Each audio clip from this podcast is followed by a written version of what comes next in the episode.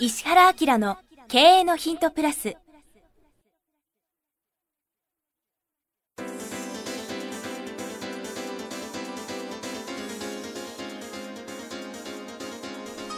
ポッドキャスト石原明の経営のヒントプラスは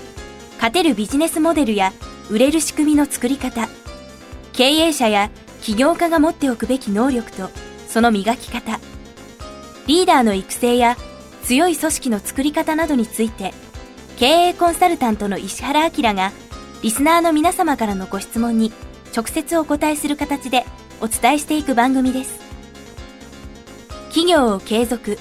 発展させるためのノウハウを提供する日本経営教育研究所がお届けいたします。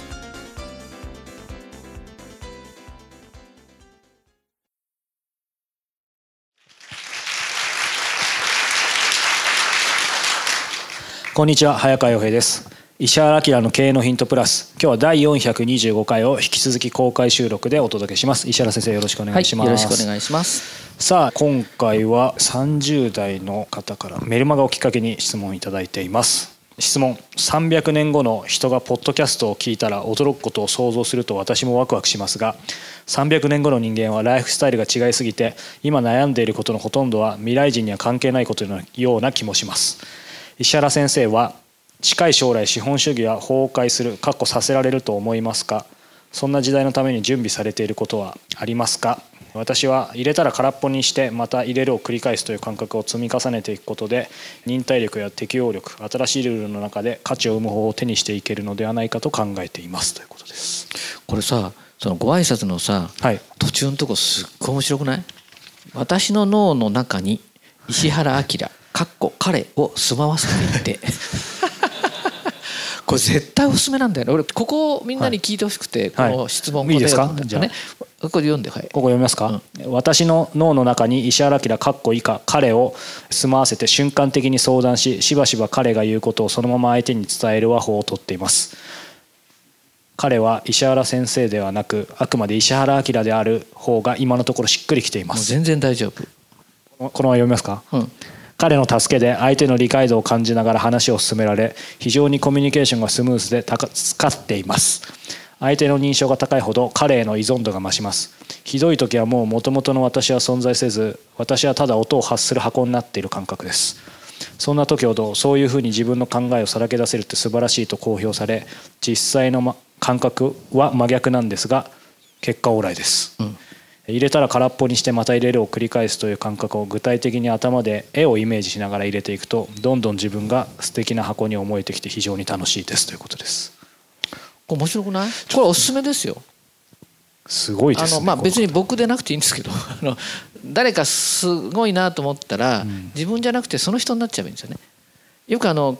まあその会社の会議なんかで新しくて面白いアイデアがこう欲しい時ってあるんですよね。あの気絶するほど儲かる絶対法則っていう本を昔書いてて最近ちょっとタイトル書いてますけどアイデア出す時にねほにゃららなアイデアっていうふうに形容詞を変えるとその会議の場がこう全然変わるんですよ。ね、でみんなみんなアイデア出してって言うじゃん。ね、今までに見たことも聞いたこともないアイデア出してっていう要するに説明とか形容詞ですね。そうするとそこの会議の中では今までに見たことも聞いたこともないようなアイデアでないとダメなんですよ。うん、分かる？なんかアイデア出してって言うとこれどうですか？ああみたいなこれはウェイみたいなね。でもとりあえずテーブルが今までに見たことも聞いたことがないって言ったらそれ出さなきゃいけないから脳が頑張り始めるんですよね。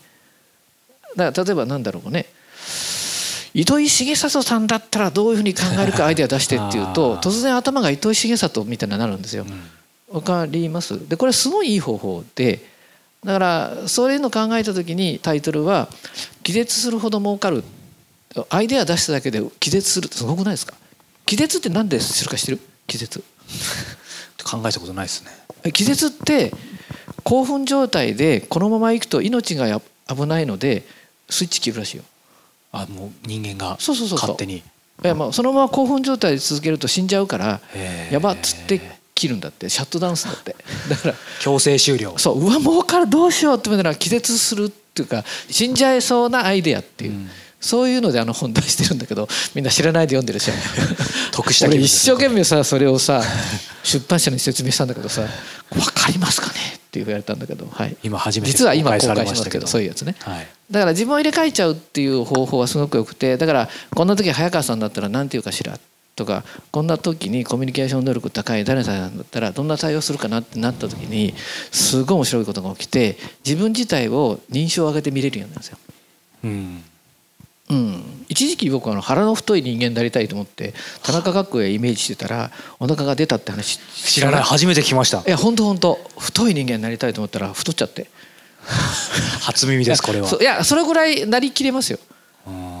で僕の場合はそれをこう短期で早くやるんでね。うんよくそのなんだっけメンターがいるかいらないかって話があるんだけど僕メンターっぽい人がいたらもうもう全部聞きまくっちゃうんでうん。で聞いて聞いてこれあのあなんていうんですか脳に手突っ込んで必要なものを全部引っ張ってきちゃうってブレインコピーっていう手法なんですけど質問しながら相手が忘れてるとこまで思い出すってせて全部ダウンロードしていらないものはピッて捨てるっていう。これがあのだから取り込んで捨てるっていうの。で次にどっかにないかなってこうやるんだけどこれを早くしていくと人間ってもう極限までこう頭良くなってくるっていうの、じゃあこの方はそういう意味ではセンスはいいわけですね。めっちゃセンスいいね。うん。さあこの方のその面白くない？その人の面石原明と僕って話すったら面白くない？ちょっと石原明出してよみたいな、そういう対談面白いですね、うん、面白い面白い、はい。で、彼。はい、300年の人がポッドキャストを聞いてああなるほどなこれどう思近い将来資本主義は崩壊するさせられると思うか？どうですかね？でもこう資本主義の終焉とかいろいろ言われてますけど、うん。なんか必ず人間ってバランスを取るはずだからな。んか形は変わってもなくならないのかなとちょっとういや資本主義はなくなならないんだよ。うんやっぱり。なんでか知ってる？なんでか。資本主義という概念作った人が資本主義自体は変容するって言ってるから。あずるくないですか？ー 最初から言ってる、資本主義そのものは変容していくものだって論文で書いてあるんですよ。うん。だから書いてる方も賢いよね。うん。だから形を変えて資本主義っていうのが動くと思います。うん。だから貨幣経済がそれこそキャッシュレスになって仮想通貨系になったとしてもそのくくり自体を資本主義って言うんだよ、うん。うん、だからまあそういう意味では変容はするけどなくならないっていうのが学者的な論文的な考え方だけどものすごく変わるでしょうね。例えばその資本主義の定義でもその資本をまあ持つ人とそれで元にまあ労働する人ってありますけどそういう意味では労働者じゃない層も出てきそうな気しますけど。でねここの時にさ、はい。すごい大事なことってさ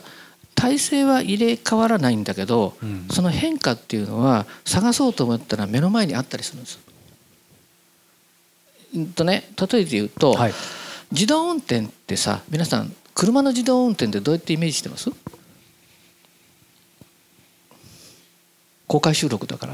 なんか喋ってみる？あのね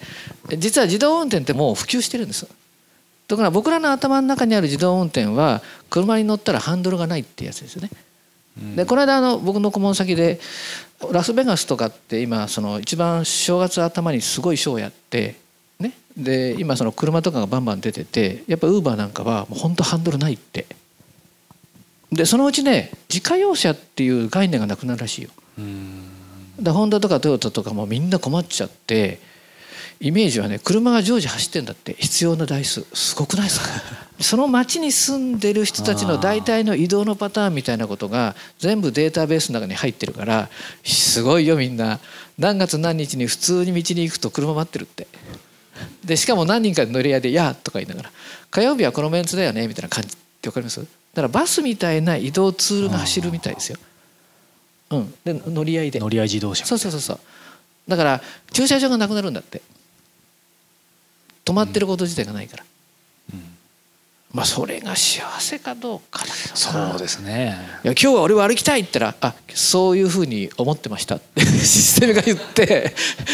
もう一人分別のやつが乗ってるとかそれぐらい行くらしいんだけどね。でところがそこまで行くまでのタイムラグの間には実はその100%行くことを僕らは考えるんですね、でもうちょっと手前の自動運転っていうのは車乗ってどこどこなんつったらビューッと走ってくれるっていうやつなんだけど部分的に実はもう自動運転は可能になっちゃってるんですよ。それは皆さんがそれを自動運転って言って認識してないだけなんですね。例えば今駐車してって言ってピュッて押したらさ勝手に車が走るでしょ動くって駐車するじゃんしてません冊子の多分そのなんか車だったらボタンを押しただけでビューって重列駐車とかするでしょ？あれ自動運転なんですよ。でだからそういう意味では自動運転って普及しちゃってるしただ僕らがイメージしてる自動運転ではないっていうことなんですよね。っていうことはどういうことかっていうともうすでに今の社会の中に300年後がいるんですよ感覚的に。いや300年後のやついますいます。それは何かっていうと資本主義社会を軽々と抜けちゃったやつのことです。インターネットの普及によってそれからスマホの普及によって資本主義っていうのは何と戦うかっていうと、まあ、単純に言うと経済と戦うんですよね。で経済と戦うことが難しいので大変な世の中なんですよ。でところが使えるものとかインフラとかもうものすごく普及しちゃってるので自分の人生を何とかしましょうっていう金額をもう12か月で稼いじゃったやつがいるんですよね。うん、12か月で稼いじゃったやつはもう同じような息してるけどもう資本主義社会にいないんです。で僕はそういうやつと話をするとうわここに300年後がいたって分かるんですよ。でそれがだからだんだんだんだん移ってって300年後になるんだけど感覚的に言うともうその人たちは300年後生きてるから、うん、その人たちも僕のポッドキャスト聞いてすげえすげえって言うからこれちょっと有効かなみたいな。あ押し量ってる。いや逆に言うとねそういう人の方が僕のポッドキャストにはまるのね。うん。それは何でかっていうと僕のそのポッドキャストのベースって公共性っていうとこから走ってるから要するに人間の能力ってさ2つの考え方があって自分の人生を何とかするために自分の能力があるっていうふうにみんな考えてるんですけど実は人間の能力ってもっとすごくて自分一人なんかよりももうもっと社会とか地球とかもうちょっとすごいところまで人間本気になればできるっていうことを前提に僕ポッドキャストやってるから。シェアリングなんかももうなんだろう10年も20年前からシェアリングだもんね。あのそうなんですよ。石原先生はですね宇宙から来てるんで。ダメか。あのそういう感覚がすごいあるの。なぜかっていうとリアルな世界の中で資本主義社会を軽く抜けちゃってたんでインターネットっていうやつが来る前から感覚的にそっちにいるんだねだから300年とか500年の先に僕みたいな存在みたいなのが多分いっぱいいるかもしれないけどその先駆けみたいな感じで捉えてもらうと分かると思うんだけどそういう感じで社会見るとすごく面白くてそういうツールができちゃってからそれこそネットとか特にスマホとかねあれができちゃってからお金自体の価値がもう極端に低くなってる人間人種グループがいてその人たちは新しい資本主義社会を生きてるよ。わ、かる？まあでもそういう意味ではかなりまあ差があるというか全く別の世界ですよね。だから個に対して価値持ってるんですね資本主義社会って自分がやったことに対して対価を得る、でそれがその最近のシリコンバレーのトップの子たちは一人で会社やんないからね。面白がって「いやこれこうした方がいいんじゃない？ああした方がいいんじゃない？じゃあもうこの方が絶対面白いよ」って言いながらすげえ儲かっちゃった時にどうするっていう感じですね。さっきもちょっと後ろで言ってたんだけど今あの音楽の世界がそうで誰が作曲したって分かんないようなやり方するんですよね。みんなしてこれ作ってすげえ楽しいってみんな楽しんでって言いながら儲かっちゃったけどどうしようみたいな。頭数で割るとか。分かんないけどあの小説俺長いから何パーセントみたいな。そんなお茶目なこと。いやお金入れない入れないみたいな。ところが出始めてるんだよね。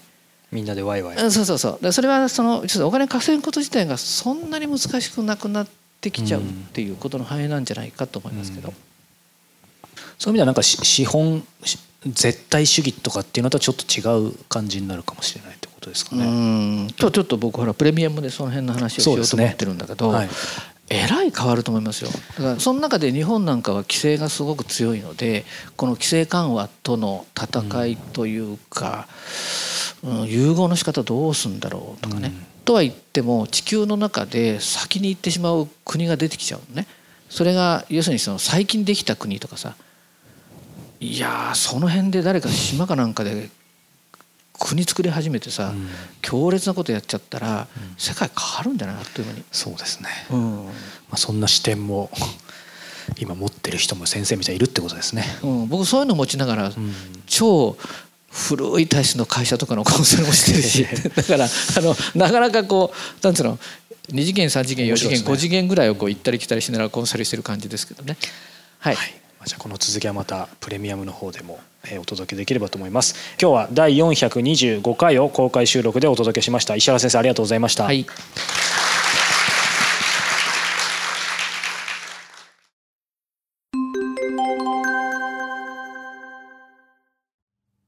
番組よりお知らせがございます。当番組は第1回より無料で公開しておりますが、番組回数の増加により、ポッドキャストの登録数の上限に達したため、iTunes やポッドキャストアプリで、すべての回をお聞きいただくことができなくなっております。ウェブサイトでは、第1回からすべての回をお聞きいただけますので、ウェブサイト、石原明 .com のポッドキャストのバナーからアクセスしていただき、経営のヒントプラスをお楽しみください。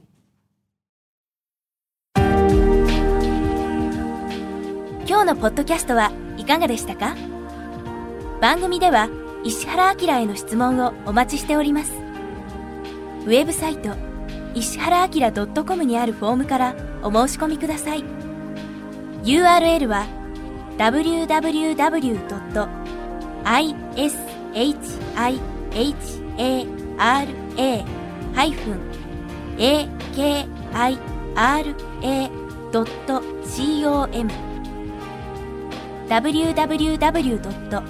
石原 -akira.com です。それではまたお耳にかかりましょう。ごきげんよう。さようなら。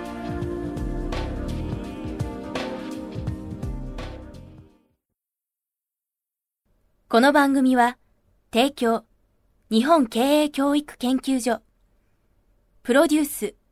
キクタス、早川洋平、制作協力、若菜はじめ、ナレーション、岩山千尋によりお送りいたしました。